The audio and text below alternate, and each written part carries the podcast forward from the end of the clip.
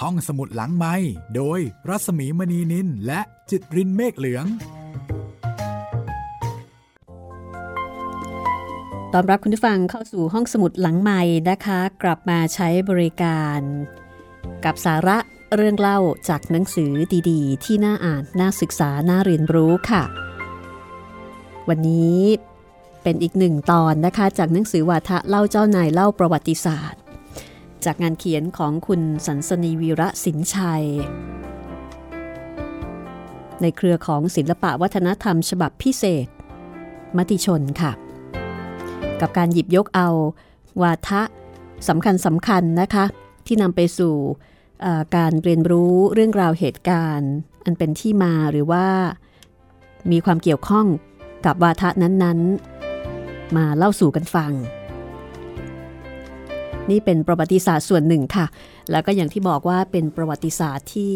สนุกมีรสชาติ มีอารมณ์ มีความรู้สึก มีความสุข มีความทุกข์ มีทัศนคติ มีวิธีคิดมีอะไรต่อมีอะไรมากมายปรากฏอยู่ในคำกล่าวนั้นนะคะ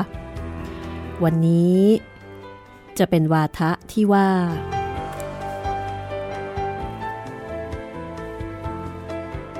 ถ้าบ้านแตกเมืองเสียจะได้พาเอาไปด้วย สั้นๆเลยนะคะ ถ้าบ้านแตกเมืองเสีย จะได้พาเอาไปด้วย นี่เป็นวาทะของเจ้านายพระองค์ไหน และมีเหตุการณ์อะไร ที่น่าสนใจ เกี่ยวข้องกับวาทะนี้เชิญติดตามได้เลยค่ะ ถ้าบ้านแตกเมืองเสีย จะได้พาเอาไปด้วย นี่เป็นพระราชดำรัสในพระบาทสมเด็จพระพุทธยอดฟ้าจุฬาโลกมหาราช ที่ตรัสถึงพระบรมอัฐิของสมเด็จพระปฐมบรมมหาชนก พระนามเดิมว่าทองดี ซึ่งยังไม่ได้ทรงเชิญไปบรรจุในพระเจดีย์ตามประเพณีที่เคยปฏิบัติมาแต่โบราณ แต่ว่ายังทรงเก็บรักษาไว้ในพระบรมมหาราชวังแทนเพราะว่า ทรงไม่แน่พระทัยในความมั่นคงของบ้านเมืองขณะนั้นนะคะ ซึ่งอยู่ในภาวะที่เพิ่งจะสร้างบ้านแปลงเมืองใหม่ หลังสงครามเสียกรุงปี พศ 2310 เป็นช่วงที่เพิ่งจะสร้างบ้านสร้างเมืองใหม่ สถานการณ์สงครามศึกเล็กศึกน้อย ก็ยังคงมีความไม่น่าไว้วางใจนะคะ ยังมีความคุกกรุ่นอยู่ทำให้ต้องทรงเตรียมพระองค์ให้พร้อมอยู่เสมอ หากว่าจะมีภัยสงครามมาถึงบ้านเมือง ก็ต้องพร้อมรบ พร้อมอบพยพ แล้วถ้าเกิดว่ามีเหตุการณ์นั้นเกิดขึ้นจริง ๆ ก็จะทรงเชิญพระบรมอัฐิ ของอสมเด็จพระปฐมบรมมหาชนกไปด้วยนะคะตามประเพณีโบราณนะคะ เมื่อพระมหากษัตริย์เสด็จสวรรคต ภายหลังจากพระราชพิธีถวายพระเพลิงพระบรมศพแล้ว ก็จะมีการเชิญพระบรมอัฐิกลับเข้ามารักษาในพระราชมณฑียนระยะหนึ่ง จนกว่าจะมีการสร้างเจติยสถานสำหรับบรรจุพระบรมอัฐิเสร็จเรียบร้อย ก็จะเชิญไปบรรจุในพระเจดีย์นั้นค่ะ ประเพณีนี้ปฏิบัติสืบต่อกันมาตั้งแต่สมัยอยุธยา จนเมื่อเกิดศึกพม่า ครั้งเสียกรุงครั้งที่สองปีพศ 2310 รัษฎรก็หนีภัยสงครามแตกกระสานซ่านเซนครั้งนั้นครอบครัวของล้นเกล้ารัชกาลที่หนึ่งยังเป็นสามัญชนเหมือนกับรัษฎรทั่วไปนะคะสมเด็จพระปฐมบรมมหาชนกหรือว่าพระชนกของพระองค์เนี่ย ซึ่งมีพระนามเดิมว่าทองดี ก็หนีภัยสงครามพร้อมกับภรรยา แล้วก็บุตรชายหญิง ซึ่งภายหลังมีการออกพระนาม ภรรยาและบุตรชายว่าเจ้าจอมมันดามา และสมเด็จพระเจ้าน้องยาเธอ เจ้าฟ้ากรมหลวงจากเจษดา ไปอยู่เมืองพิษณุโลกแล้วก็เสด็จสวรรคตที่นั่นค่ะ เจ้าจอมมารดามากับสมเด็จเจ้าฟ้ากรมหลวงจากเจษดา ก็ช่วยกันถวายพระเพลิงพระบรมศพและก็เชิญพระบรมอัฐิกลับมาถวายพระบาทสมเด็จพระพุทธยอดฟ้าจุฬาโลกมหาราช พระองค์จึงมีพระราชดำริว่า ช่วงเวลานั้นบ้านเมืองยังไม่มั่นคง ยังไว้ใจไม่ได้ เพราะว่าพม่าก็ยังมีความพยายามที่จะยกกองทัพมาตีไทยคืนให้ได้ พระองค์จึงยังไม่โปรดให้บรรจุพระบรมอัฐิสมเด็จพระบรมมหาชนก ในเจติยสถานตามประเพณีโบราณ เพราะว่ายังไม่แน่พระไทยนะคะ ดังมีพระราชปรารภว่า ถ้าบ้านแตกเมืองเสียจะได้พาเอาไปด้วยคือเผื่อไว้ก่อน ถ้าเกิดว่ามีการศึกสงครามที่พระองค์ไม่สามารถจะต่อต้านหรือว่ารับมือได้ ก็จะได้เอากระดูกหรือว่าพระบรมอัฐิของ พระชนกเนี่ยพาไปด้วย ผลของการมีพระราชปรารภในครั้งนั้นนะคะ ประกอบกับความจำเป็นในเวลาต่อมา ก็ทำให้เกิดการเปลี่ยนแปลงประเพณีการรักษาพระบรมอัฐิค่ะ แม้ว่าจะไม่ได้มีความตั้งพระราชหฤทัยที่จะเปลี่ยนแปลงประเพณีก็ตาม เริ่มตั้งแต่เมื่อเสด็จ ขึ้นครองราชสมบัติธรรมเนียมในพระราชพิธีถือน้ำพระพิพัฒน์สัตยา สมัยกรุงศรีอยุธยานั้นข้าราชการทั้งหลายเนี่ยจะต้องถวายบังคม พระบรมรูปพระเจ้าอู่ทอง หรือที่เรียกกันว่าพระเทพบีดอนแต่พระเทพบีดอนได้ถูกไฟไหม้ละลายไปเมื่อครั้งเสียกรุง จึงมีความจำเป็นที่จะต้องหาสิ่งอันเป็นมงคลอื่นขึ้นแทน รั้งนั้น พระบาทสมเด็จพระพุทธยอดฟ้าจุฬาโลกมหาราช จึงโปรดให้ข้าราชการ ถวายบังคมพระบรมอัฐิ สมเด็จพระปฐมบรมมหาชนกแทนพระเทพบิดร ด้วยเหตุนี้นะคะ พระบรมอัฐิจึงยังคงถูกรักษาไว้ ในพระบรมมหาราชวังตั้งแต่ครั้งนั้นค่ะ และเมื่อพระองค์เสด็จสวรรคต พอถึงพระราชพิธีถือน้ำพระพิพัฒน์สัตยาในสมัยรัชกาลที่สองก็เกิดปัญหาว่า จะให้ข้าราชการ ถวายบังคม พระบรมอัฐิของล้นเกล้ารัชกาลที่หนึ่งในฐานะที่ทรงเป็นปฐมกษัตริย์ หรือจะให้ถวายบังคมพระบรมอัฐิของสมเด็จพระชนกของรัชกาลที่หนึ่งเกี่ยวกับเรื่องนี้นะคะสมเด็จกรมพยาดำรงราชานุภาพ พระองค์ทรงแสดงความเห็นไว้ในหนังสือสารสมเด็จ ซึ่งเป็นพระหัตถเลขาที่ทรงเขียนโต้ตอบ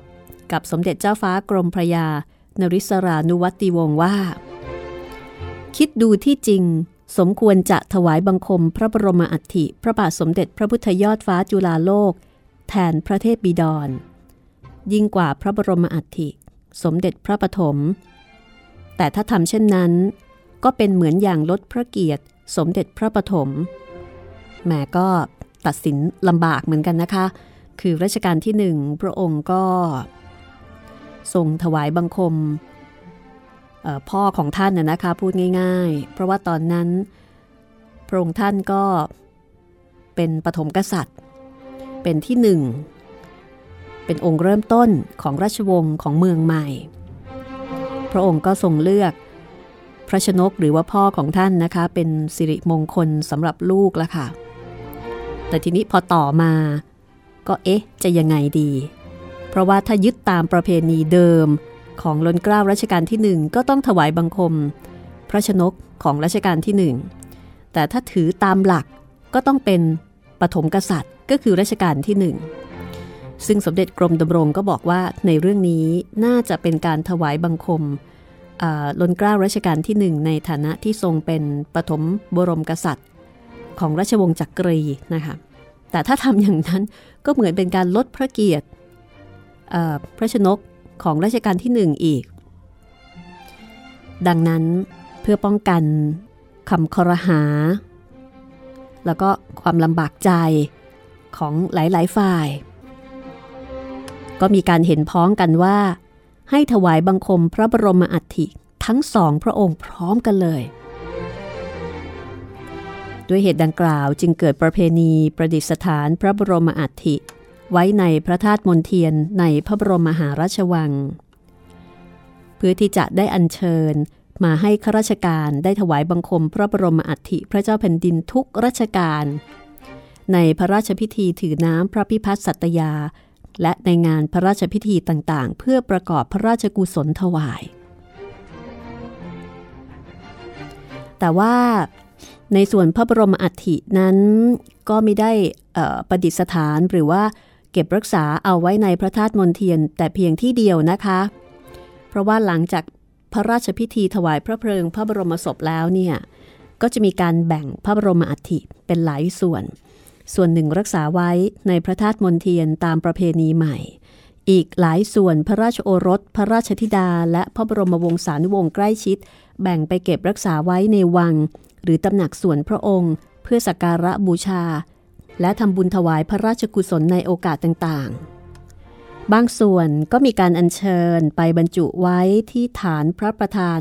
ในพระอารามที่พระเจ้าอยู่หัวพระองค์นั้นๆ ทรงสถาปนา หรือโปรดปรานเป็นพิเศษ อย่างเช่น พระบรมอัฐิของล้นเกล้ารัชกาลที่หนึ่งส่วนหนึ่งบรรจุไว้ที่วัดโพคือวัดพระเชตุพนวิมลมังคารารามนะคะ พระบรมอัฐิพระบาทสมเด็จพระพุทธเลิศล่านภาลัย ส่วนหนึ่งบรรจุไว้ที่วัดอรุณราชวราราม พระบรมอัฐิ พระบาทสมเด็จพระนั่งเกล้าเจ้าอยู่หัว ส่วนหนึ่งบรรจุไว้ที่วัดราชโอรสาราม พระบรมอัฐิพระบาทสมเด็จพระจอมเกล้าเจ้าอยู่หัว ส่วนหนึ่งบรรจุไว้ที่วัดราชประดิษฐ์สถิตมหาสีมารามเป็นต้นค่ะ ทีนี้ต่อมาภายหลังเหตุการณ์ต่างๆ ก็เปลี่ยนไปตามการเวลานะคะ เพราะว่าเมื่อพระราชโอรส พระราชธิดา แล้วก็พระบรมวงศานุวงศ์รุ่นใหญ่เสด็จล่วงลับไปแล้ว พระบรมอัฐิก็ตกอยู่ในการดูแลรักษาของรุ่นลูกรุ่นหลาน ความผูกพันใกล้ชิดก็ลดน้อยลงตามลำดับ พระบาทสมเด็จพระจอมเกล้าเจ้าอยู่หัว ก็เลยโปรดให้มีการสำรวจสอบสวนหาพระบรมอัฐิ หากเห็นว่าตกอยู่กับผู้ที่ไม่มีกำลังพอจะรักษาให้สมพระเกียรติยศได้ ก็โปรดให้รับพระบรมอัฐินั้น ไปรักษาไว้ในพระบรมมหาราชวัง หรือพระบรมวงศานุวงศ์บางพระองค์ เห็นว่าจะไม่สามารถรักษาพระบรมอัฐิไว้ได้ เช่น ในกรณีที่พระราชธิดากรณีที่เป็นพระราชธิดาแล้วก็ไม่ทรงมีทายาทสืบสายราชสกุล มักจะส่งพระบรมอัฐิเข้าไปขอให้รักษาไว้ในพระบรมมหาราชวัง หรือมอบหมายให้พระบรมวงศานุวงศ์ที่ใกล้ชิดพระองค์หนึ่งพระองค์ใดทรงจัดการให้ เรื่องนี้นะคะ สมเด็จเจ้าฟ้ากรมพยานริศรานุวัติวงศ์ก็ทรงเล่าไว้ในหนังสือสารสมเด็จว่า ด้วยพี่วานี เมื่อก่อนจะสิ้นพระชน ตรัสสั่งกล้าวกระหม่อม ให้จัดการเรื่องพระบรมอัฐิของท่าน สุดแท้แต่กล้าวกระหม่อมเห็นว่าสมควรจะจัดอย่างไร พระบรมอัฐิของท่านซึ่งมีอยู่นั้นคือพระบาทสมเด็จพระจอมเกล้าเจ้าอยู่หัว พระบาทสมเด็จพระจุลจอมเกล้าเจ้าอยู่หัว พระบรมวงศานุวงศ์ผู้ได้รับมอบหมายก็จะเชิญไปรักษาไว้ ที่มุกหลังปราสาทพระเทพบิดรบ้าง เชิญไปบรรจุที่ฐานพระประธานในในพระอาราม รวมกับพระบรมอัฐิของแต่ละพระองค์บ้าง ในส่วนที่รักษาไว้ในพระธาตุมนเทียนบ้าง และเพื่อความเรียบร้อยเป็นระเบียบไม่สับสน สมเด็จกรมพยาดำรงราชานุภาพส่งให้คำแนะนำเกี่ยวกับพระบรมอัฐิของทุกพระองค์ว่า ให้ทำเครื่องหมายเป็นสำคัญ ว่าพระโกรธใดเป็นพระบรมอัฐิของพระเจ้าอยู่หัวพระองค์ใด ในพระราชพิธีสำคัญสำคัญนะคะ ก็โปรดให้อัญเชิญพระบรมอัฐิบูรพกษัตริยาธิราชเจ้า มาประดิษฐานในมณฑลพิธีประกอบพระราชกุศลอุทิศถวาย เพื่อเป็นการแสดงความกตัญญูกะตะเวที ต่อผู้มีพระคุณ และแม้จะไม่มีเหตุการณ์ ถ้าบ้านแตกเมืองเสียจะได้พาเอาไปด้วยแล้วก็ตาม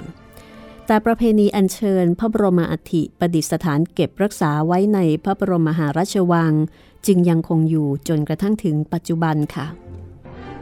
มาถึงวาทะต่อไปนะคะ เรื่องเข้าเขตแดนประเทศใด รู้สึกเปลี่ยนแปลงนี้ประหลาดมาก เรื่องเข้าเขตแดนประเทศใด รู้สึกเปลี่ยนแปลงนี้ประหลาดมาก แล้วคราวนี้ก็ถึงที่ต่อแดน ในที่ต่อแดนนี้ พ่ออยากดูนัก ไม่รู้ว่าเพราะเหตุใดมันจะเป็นด้วยออกฉุนฉุนในเรื่องปักเขตแดนอยู่เสมอหรืออย่างไร คุณผู้ฟังน่าจะพอเดาได้นะคะ ว่า เป็นวาทะของเจ้านายพระองค์ไหน หลังจากที่ฟังกันมาหลายวาทะหลายตอน ก็คงพอจะจำได้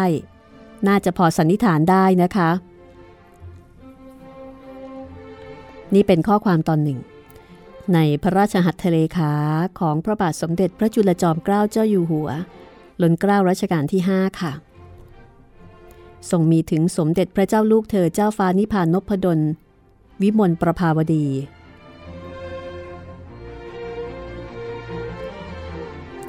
ขณะเสด็จประพาสยุโรปครั้งที่สอง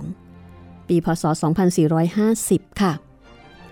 ที่ในระหว่างการเสด็จผ่านประเทศต่างๆ ส่งให้ความสนพระไทยเกี่ยวกับเรื่องเขตแดนของแต่ละประเทศเป็นพิเศษ เพราะว่าทรงรู้สึกอัดอั้นพระไทยนะคะจากเหตุการณ์ที่ฝรั่งเศสเนี่ย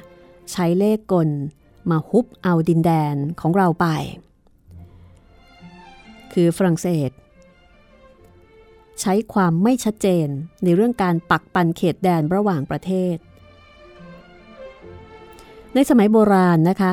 การกำหนดเส้นกั้นเขตแดนของแต่ละประเทศเนี่ยก็จะมีการใช้แม่น้ำบ้างที่ที่เรียกว่าเป็นปราการธรรมชาติ บางแห่งก็ใช้ภูเขา ที่เรียกกันว่าสันปันน้ำ ไทยและประเทศใกล้เคียง ก็ใช้แม่น้ำและก็สันปันน้ำเป็นเส้นกั้นเขตแดนเช่นกัน แม้ว่าบางครั้งจะมีการแผ่ขยายราชอาณาเขตเข้ายึดครองดินแดนใกล้เคียง แต่ก็ไม่ได้มีการกำหนดเขตแดนที่ชัดเจนแน่นอน แต่ก็รู้กันนะคะว่า ดินแดนแห่งไหนเป็นของประเทศใด และประเทศ ที่มีอำนาจเหนือดินแดนนั้น ก็จะดูแลทุกสุข ของประชาชนในครอบครอง ส่วนประเทศที่อยู่ใต้อำนาจ ก็จะแสดงออกด้วยการส่งเครื่องราชบรรณาการ หรือส่งกำลังไปช่วยเหลือกิจการต่างๆ ตามแต่ประเทศที่มีอำนาจเหนือเนี่ยจะเรียกร้องหรือว่าออกคำสั่ง ทีนี้พอมาถึงพุทธศตวรรษที่ 23 มีการคุกคามของจักรวรรดินิยมตะวันตก ซึ่งมีความทันสมัยมีความเหนือกว่าในเรื่องของอาวุธยุโทโธปกรณ์ ก็เข้ายึดครองดินแดนต่างๆ ในทวีปเอเชีย พมา่าเขมร ลาว ยวนมาลายูก็เรียบวุฒแล้วค่ะ ตกเป็นเมืองขึ้นของจักรวรรดินิยมตะวันตกทั้งสิ้น แต่ปัญหาก็คือว่าดินแดนบางส่วนของบางประเทศที่ถูกชาติตะวันตกยึดครองเนี่ยอยู่ในพระราชอำนาจของราชอาณาจักรสยาม ในฐานะประเทศสราช แต่การปกครองประเทศสราชของสยามในสมัยนั้น ให้กษัตริย์หรือเจ้าผู้ครองนครนั้นๆ ยังคงสามารถปกครองบ้านเมืองของตนตามปกติ เพียงแต่ต้องส่งเครื่องราชบรรณาการมาถวาย คือไม่ได้ถึงขั้นที่ต้องมาปักปันเขตแดนแบบ เอาจริงเอาจังชัดเจนนะคะ แม้ว่าจะปรากฏหลักฐานการครอบครองดินแดนประเทศสราชจนเป็นที่ยอมรับโดยทั่วไป คือก็รู้กันโดยทั่วไป เช่น ดินแดนลาว ซึ่งก็ปรากฏหลักฐานเป็นลายลักษณ์อักษรที่นายกาเน่ นักสำรวจชาวฝรั่งเศส เขียนรายงานส่งให้กับรัฐบาลของตน ก็มีข้อความตอนหนึ่งบอกว่า ทั่วดินแดนลาวข้าราชการไทยมีอำนาจเด็ดขาดไม่มีทางโต้แย้ง หรือในดินแดนเขมรก็มีหลักฐานเป็นลายลักษณ์อักษรของราชทูตฝรั่งเศส ที่ส่งมาถวายพระบาทสมเด็จพระจอมเกล้าเจ้าอยู่หัว โดยขึ้นต้นพระราชสารว่า พระบาทสมเด็จพระเจ้าอยู่หัวแห่งสยาม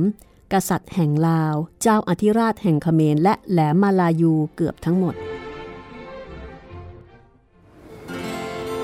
แต่ถึงแม้จะมีหลักฐานแน่นหนามั่นคงขนาดไหน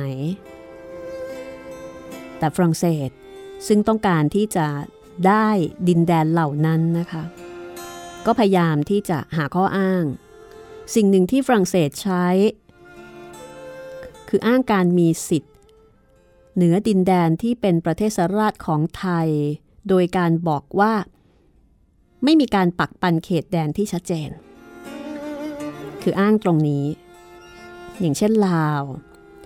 ซึ่งมีลักษณะเป็นเมืองสองฝ่ายฟ้า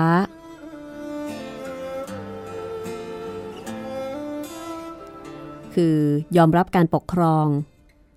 ทั้งของยวนแล้วก็ของไทย เมื่อฝรั่งเศสยึดครองยวนได้ ก็อ้างสิทธิ์บอกว่าลาวเนี่ยเคยเป็นดินแดนของยวนมาก่อน เมื่อฝรั่งเศสได้ยวน ลาวก็ต้องตกเป็นของฝรั่งเศสด้วยสิแล้วก็ยังยึดครองล้ำเข้ามาในแม่น้ำโขงโดยไม่สนใจเขตแดนใด ๆ นอกจากนี้ก็ยังดำเนินวิธีต่างๆ เพื่อที่จะได้ยึดครองดินแดนที่เคยเป็นของไทย ไปเกลี้ยกล่อมหัวหน้าหมู่บ้าน หัวหน้าชุมชน ให้ยอมรับอำนาจการปกครองของฝรั่งเศส โดยแสดงถึงศักยภาพของตนในการที่จะรักษาความสงบและนำความเจริญรุ่งเรืองมาสู่ชุมชนหมู่บ้านและเมือง โดยที่ไม่สนใจสิทธิ์ดั้งเดิม ในเรื่องนี้นะคะ ล้นเกล้ารัชกาลที่ 5 แม้ว่าพระองค์จะทรงเร่งรัดจัดการเรื่องเขตแดน ที่จะให้มีการปักปันให้ชัดเจนตามแบบสากล ฝรั่งเศสจะได้ว่าไม่ได้ พระองค์ก็ให้นายเจมส์แมคคาทีและนายคอลินส์วิศวกรชาวอังกฤษสำรวจแล้วก็ทำแผนที่เพื่อที่จะได้กำหนดเขตแดนสยามให้ชัดเจน แต่ก็ไม่ทันค่ะ รั่งเศสก็เร่งที่จะใช้ทั้งกลอุบายและอิทธิพล โดยไม่สนใจหลักฐานเขตแดนแล้วก็สิทธิ์ใด ๆ ทั้งสิ้น การกระทำทั้งหลายของฝรั่งเศสก็ทำให้เกิดความกดดัน แล้วก็ทำให้ล้นเกล้ารัชกาลที่ 5 นี้ทรง ทุกข์แล้วก็ทรงตรอมพระไทยที่ไม่ทรงสามารถรักษาดินแดนของบรรพบุรุษไว้ได้ ทรงทรง เรียกว่าเป็นความประทมทุกอย่างหนึ่งของพระองค์ ถึงกับทรงพระประชวรและทรงท้อถอย ในการที่จะดำรงพระชนชีพ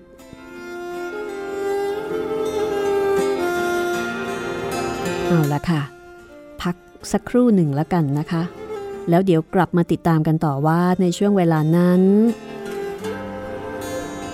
หลนกล้ารัชกาลที่ 5 ทรงจัดการอย่างไร เราถึงได้รอดมาได้ค่ะ กลับมาในช่วงที่ 2 นะคะ ของห้องสมุดหลังใหม่กับตอนที่ 11 กับวาทะของล้นเกล้ารัชกาลที่ 5 ที่ทำให้เราได้เห็นถึงความลำบากพระไทย ในช่วงเวลานั้นนะคะ ที่ทำให้พระองค์ทรงตรอมพระราชหฤทัยที่ต้องเสียดินแดน บางส่วนเพื่อความอยู่รอดให้กับฝรั่งเศส ก็ต้องบอกว่า ชาติตะวันตกในยุคนั้นนี่ก็ไม่ต่างอะไรกับการปล้นดีๆนี่เอง แต่เนื่องจากว่ามีอาวุธยุโทโธปกรณ์ที่เหนือกว่า ก็สามารถที่จะปล้นดินแดนได้อย่างเรียกว่าแบ่งสมบัติกันโอ้สนุกสนานเลยทีเดียว ว่าใครอยากได้ดินแดนของประเทศไหน เราในฐานะเป็นประเทศเล็ก ก็ต้องพยายามต่อสู้อย่างเต็มที่ในการที่จะดำรงเอกราชเอาไว้ล้นกล้ารัชกาลที่ 5 นะคะ แม้ว่าตอนนั้นจะทรงตรอมพระไทยและก็ทุกพระไทยถึงกับทรงพระประชวรจากการถูกฝรั่งเศสคุกคาม แต่ก็ต้องทรงยืนหยัดขึ้นสู้อีกครั้ง คราวนี้ทรงปรับเปลี่ยนท่าทีแล้วก็นโยบายนะคะ เพื่อนำประเทศให้รอดพ้น จากภัยคุกคามของจักรวรรดินิยมตะวันตก แล้วก็ส่งมุ่งเน้น ในการที่จะพัฒนาชาติบ้านเมือง ให้เจริญ ตามแบบอารยประเทศ เพื่อมีให้ชาวตะวันตกใช้เป็นข้ออ้างว่าเราเนี่ยเป็นบ้านป่าเมืองเถื่อน เพราะฉะนั้นต้องเข้ามาครอบครอง เพื่อช่วยนำความเจริญมาให้ อันนี้ก็เป็นเหตุผลที่ทำกับประเทศเพื่อนบ้านมาแล้ว พระองค์ก็ต้องทรงทำให้สยามเป็นประเทศที่สังคมนานาชาติเนี่ยรู้จักและก็ยอมรับทำให้ประเทศมีตัวตนในสังคมโลก ว่าเป็นประเทศที่มีเอกราชอำนาจอธิปไตยและสิทธิเท่าเทียมกับประเทศอื่น ๆ ด้วยการเสด็จเยือนประเทศต่างๆ ในยุโรป ในปีพศ 2440 นะคะ คือการเสด็จประพาสยุโรปครั้งที่หนึ่งในการเสด็จเยือนยุโรปครั้งนั้น วัตถุประสงค์สำคัญประการหนึ่งก็คือจะได้ทอดพระเนตร ความเป็นจริงเกี่ยวกับความเจริญของชาวยุโรป เพื่อที่จะได้ทรงเก็บข้อมูลนำมาวิเคราะห์ คัดกรองสิ่งดีสิ่งไม่ดี สิ่งที่ควรทำตามและสิ่งที่ไม่ควรทำตาม ตลอดจนสิ่งที่จะทรงนำมาปรับเปลี่ยนผสมผสานให้เป็นประโยชน์แก่บ้านเมืองมากที่สุด และก็เป็นผลเสียน้อยที่สุด ในช่วง 10 ปีก่อนการเสด็จประพาสยุโรปครั้งที่สองในปี พศ 2450ตอนนั้นสยามก็ได้รับการพัฒนาให้เจริญรุ่งเรืองในทุกๆด้านนะคะ แต่ว่าปัญหาระหว่างไทยกับฝรั่งเศสเกี่ยวกับเรื่องเขตแดนเนี่ย ก็ยังไม่จบยังไม่หมด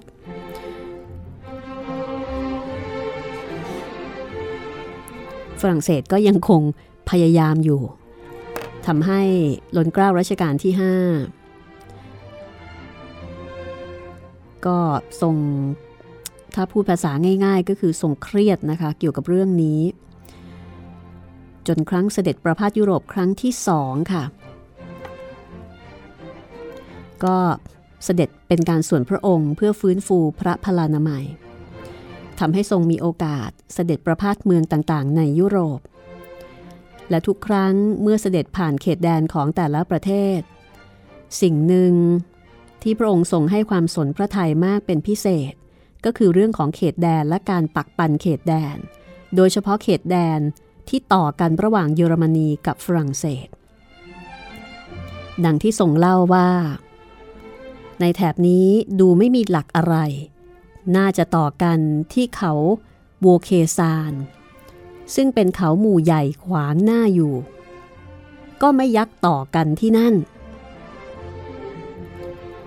ในระหว่าง station ทั้งสองนี้เป็นพรมแดนสองประเทศต่อกัน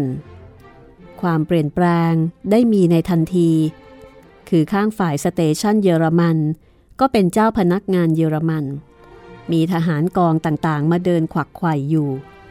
ข้างฝ่าย station ฝรั่งเศส ก็เปลี่ยนเป็นพนักงานฝรั่งเศสทันที มีทหารมาเดินขวักไข่อยู่เหมือนกัน เจ้าพนักงานภาษีก็กวดขันทั้งสองฝ่ายต่างกัน ทั้งกิริยาอาการรูปพันธ์สันฐานและการแต่งตัว และเมื่อผ่านเขตแดนแล้วนะคะ ก็ยังทรงให้ความสนพระทยัยดังความในพระราชหัตถเลขาว่า เรื่องเข้าเขตแดนประเทศใด รู้สึกเปลี่ยนแปลงนี้ประหลาดมาก ไม่ใช่เปลี่ยนแปลงแต่ภาษาหรือรูปพันธ์สันฐานภูเขาแผ่นดินป่าไม้ มันเปลี่ยนไปได้ด้วยจริง ๆ ไม่ใช่เปลี่ยนทีละน้อย เปลี่ยนต่างกันเร็วด้วย ในเขตแดนเยอรมนี มีภูเขาก็เป็นเขาจริง ๆ ที่ราบก็ราบจริง ๆ แต่เมืองฝรั่งเศสมีภูเขาจริงแต่ที่ต้องลอดถ้ำ นอกนั้นเป็นแต่เทือกเขายาวๆ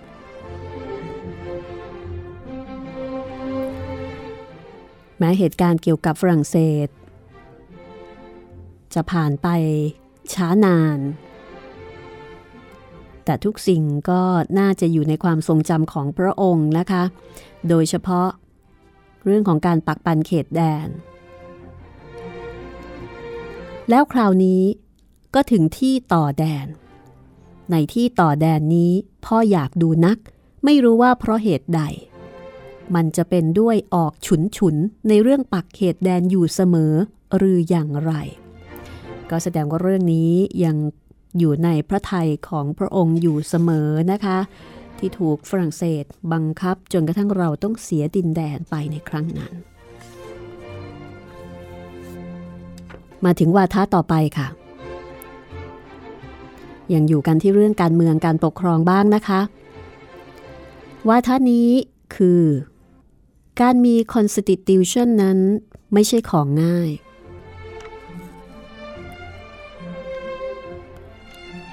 เห็นว่าเป็นพระเจ้าแผ่นดิน นับวันจะยากขึ้นทุกที หาทางเอาตัวรอดยากคุณผู้ฟังคิดว่านี่เป็นวาทะของเจ้านายพระองค์ไหนคะ นี่เป็นพระราชปรารภ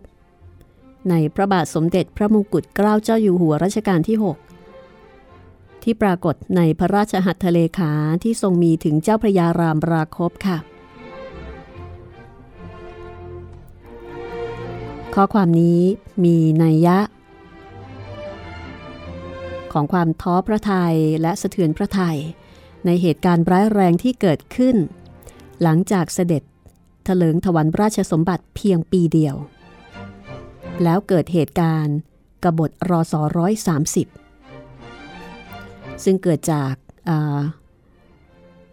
กลุ่มของชายหนุ่มนะคะ ซึ่งภายหลังมีผู้สรุปว่า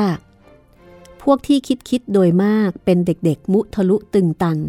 ทำอะไรเห็นเป็นการสำเร็จทั้งนั้น คนหนุ่มกลุ่มนี้ประกอบด้วยทหารบก ทหารเรือ มีร้อยเอกขุนทวยหารพิทักษ์เหลงสีจันร้อยโทจือขวะกุล ร้อยโทจรูนณบางช้าง เรือโทฟื้น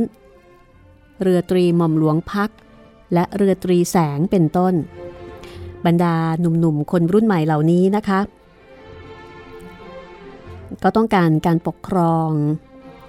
แบบประชาธิปไตย ตามแบบประเทศทางตะวันตก เพราะเห็นว่าการปกครองที่ขึ้นกับพระมหากษัตริย์เพียงพระองค์เดียว อาจจะเกิดการผิดพลาดขึ้นได้ ก็มีความคิดว่าสมควรที่จะให้ประชาชนมีส่วนร่วมในการปกครอง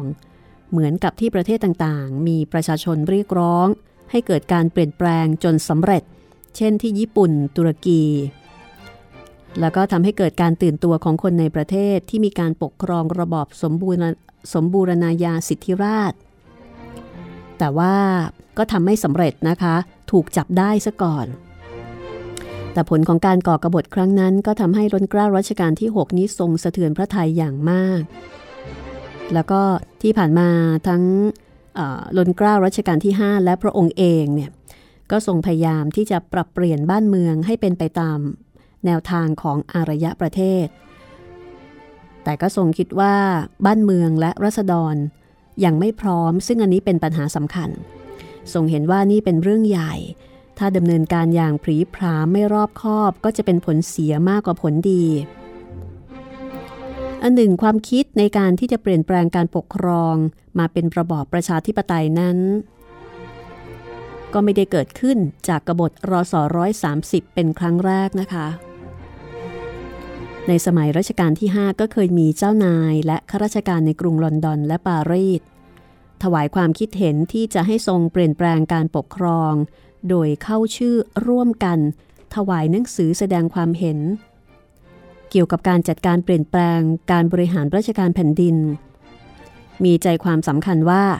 การบริหารราชการแผ่นดินของไทยในขณะนั้น อยู่ในสภาพล้าสมัย ถ้าไม่แก้ไขให้เป็นไปตามแบบอารยะประเทศ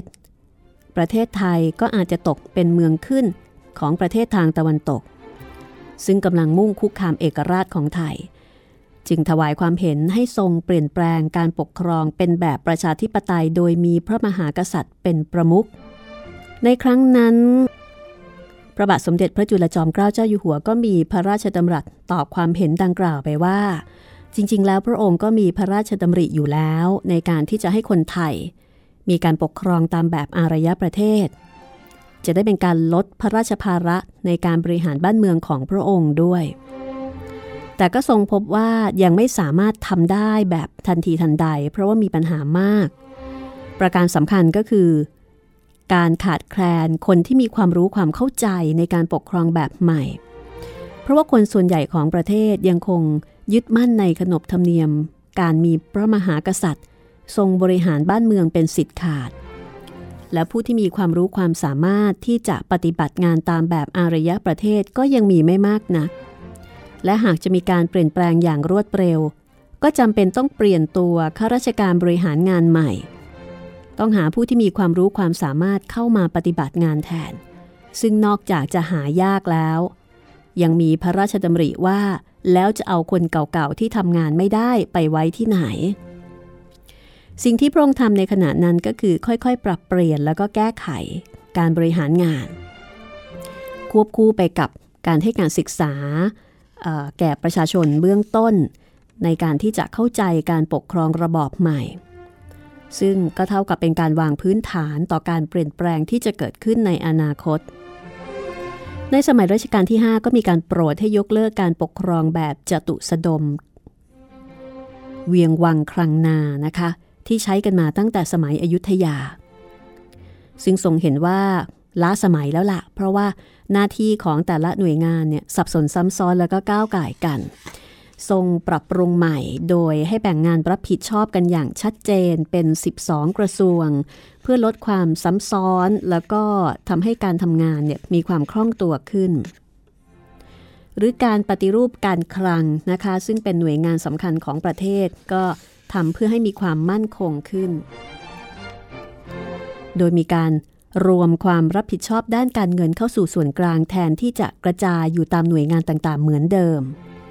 ซึ่งก็ถือเป็นการเริ่มการบริหารแผ่นดินตามแบบอารยประเทศ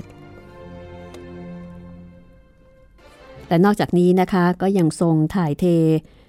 บรรดาเสนาบดีที่ไม่มีความสามารถในการปฏิบัติงานตามที่ปรับปรุงใหม่ได้อย่างนิ่มนวลด้วย โดยไม่มีการกระทบกระทั่งกัน คือการปรับนโยบายใหม่เนี่ยค่ะ ก็เป็นการเป็นการถ่ายเทข้าราชการ รุ่นเก่าอย่างนิ่มนวลโดยไม่มีการกระทบกระทั่งกัน เพราะว่าเอาระบบเป็นใหญ่นะคะ เป็นการเปลี่ยนระบบคนก็ต้องเป็นไปตามระบบนั้น ก็ไม่กินแหนงแคลงใจกัน และในโอกาสนั้นก็ทรงบรรจุบุคคลที่มีความคิดความเข้าใจในการบริหารงานแบบใหม่เข้าไปปฏิบัติงานแทนทำให้การพัฒนาประเทศเริ่มที่จะรุดหน้า ไปตามแนวทางใหม่ ทีนี้ระหว่างดำเนินการก็เจอกับปัญหาอุปสรรคเยอะทีเดียว เพราะว่าคนที่จะเข้าใจเนี่ยก็มีไม่มากนัก คนที่เสียผลประโยชน์ ไม่ต้องการการเปลี่ยนแปลงก็มาก คนที่ไม่สนใจ การเปลี่ยนแปลงของโลกก็ไม่ยอมให้ความร่วมมือใด ๆทำนองนั้นนะคะ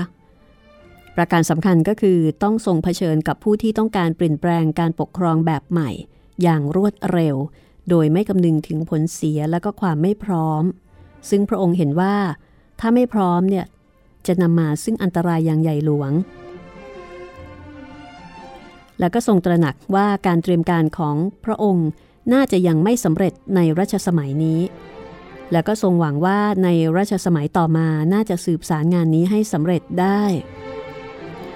ดังนั้นเมื่อพระบาทสมเด็จพระมงกุฎเกล้าเจ้าอยู่หัวเสด็จขึ้นครองราชนะคะ ผู้คนที่ต้องการการเปลี่ยนแปลงการปกครองก็หวังว่าพระองค์เนี่ยจะทรงพระราชทานรัฐธรรมนูญ ในส่วนล้นเกล้ารัชกาลที่ 6 ก็ทรงมีพระราชดำริเป็นแนวเดียวกับสมเด็จพระบรมชนกนาถว่า คนส่วนใหญ่ของประเทศยังไม่มีความรู้ความเข้าใจในการปกครองแบบใหม่ คนที่รู้และเข้าใจก็ยังเป็นเพียงคนกลุ่มเดียว ที่เคยไปศึกษาต่างประเทศแล้วก็เเข้าใจการปกครองลักษณะดังกล่าว จะบอกว่าเข้าใจก็คือมีความรู้นะคะ แล้วก็เป็นการรู้ทางทฤษฎี และเป็นการมองในมุมเดียวที่เห็นแต่ประโยชน์ที่จะได้รับเท่านั้นด้วย แต่ในส่วนของโทษและปัญหาก็ไม่มีใครมองไปถึงและไม่ยอมมอง พระองค์ทรงมองถึงผลเสียที่ประเทศชาติจะได้รับ ถ้ามีการเปลี่ยนแปลงในขณะที่ประชาชนยังไม่พร้อม จึงมีความจำเป็นที่จะต้องค่อยๆ ปรับเปลี่ยน แม้ว่าจะมีปัญหาอุปสรรคนานาประการ แล้วก็ทรงต้องเผชิญกับบุคคลที่ ต้องการจะให้บ้านเมืองเปลี่ยนแปลงไปอย่างทันทีทันใด ระองค์ทรงแสดงความคิดเห็นเกี่ยวกับเรื่องนี้ ในบทพระราชวิจารณ์ ที่ทรงพระราชนิพนธ์ลงในหนังสือพิมพ์รายวันเสมอๆนะคะ อย่างเช่น ความบางตอน ที่จะอ่านให้คุณได้ฟังต่อไปนี้นะคะ การมี constitution นั้นไม่ใช่ของง่ายถึงจะมีคนที่มีความรู้สามารถเพียงใส่ฝ่ามือได้ ก็ไม่หมายความว่าจะทำการในเรื่องให้รัษฎรมีเสียงร้อยแปดพันอย่างเป็นผลสำเร็จได้ เพราะยังเป็นหูป่าตาเถื่อน ซึ่งอาจจะหมุนไปตามความเสกเป่าของบุคคลที่เห็นแก่ประโยชน์ส่วนตน จะเห็นได้ว่าความคิดเห็นของพระองค์นั้นครอบคลุมถึงผลได้ผลเสียอย่างครบถ้วน และทรงพยายามแก้ไข ให้มีผลเสียน้อยที่สุด แต่ว่าอย่างไรก็ตามนะคะ ก็เกิดเหตุการณ์ ดังเช่น กลุ่มกบฏรอสร้อยสามสิบก็ทำให้ทรงกระทบกระเทือนพระราชหฤทัย เพราะว่าผู้ก่อการนั้นล้วนแต่เป็นทหาร ดังที่มีพระราชปรารภว่า ฉันเห็นว่าพวกพลเรือนไม่มีกำลังอะไร พูดกันตรงๆว่าถ้าคิดขบฏ ฉันก็ไม่กลัว เพราะฉันเชื่อว่าฉันมีทหารของฉันพอที่จะปราบได้ แต่ถ้าทหารพากันโกงอำนาจของฉันเสียแล้ว ฉันก็หมดที่หวังเท่านั้น ตัวเราเวลานี้ ตกอยู่ในที่ลำบาก ยากที่จะรู้ได้ว่า ภัยอันตรายจะมาถึงตัวเวลาใด เพราะเรารู้สึกประหนึ่งว่าเป็นตัวคนเดียว หาพวกพ้องมีได้ หรือที่เป็นพวกพ้อง ก็เผอิญเป็นผู้ที่อยู่ในตำแหน่งอันหาอำนาจมีได้ ด้วยเหตุทั้งหลายทั้งปวงเหล่านี้จึงน่าจะเป็นที่มาของพระราชปรารภที่อัญเชิญมาตอนต้นนะคะว่า เห็นว่าเป็นพระเจ้าแผ่นดินนับว่าจะยากขึ้นทุกที หาทางเอาตัวรอดยาก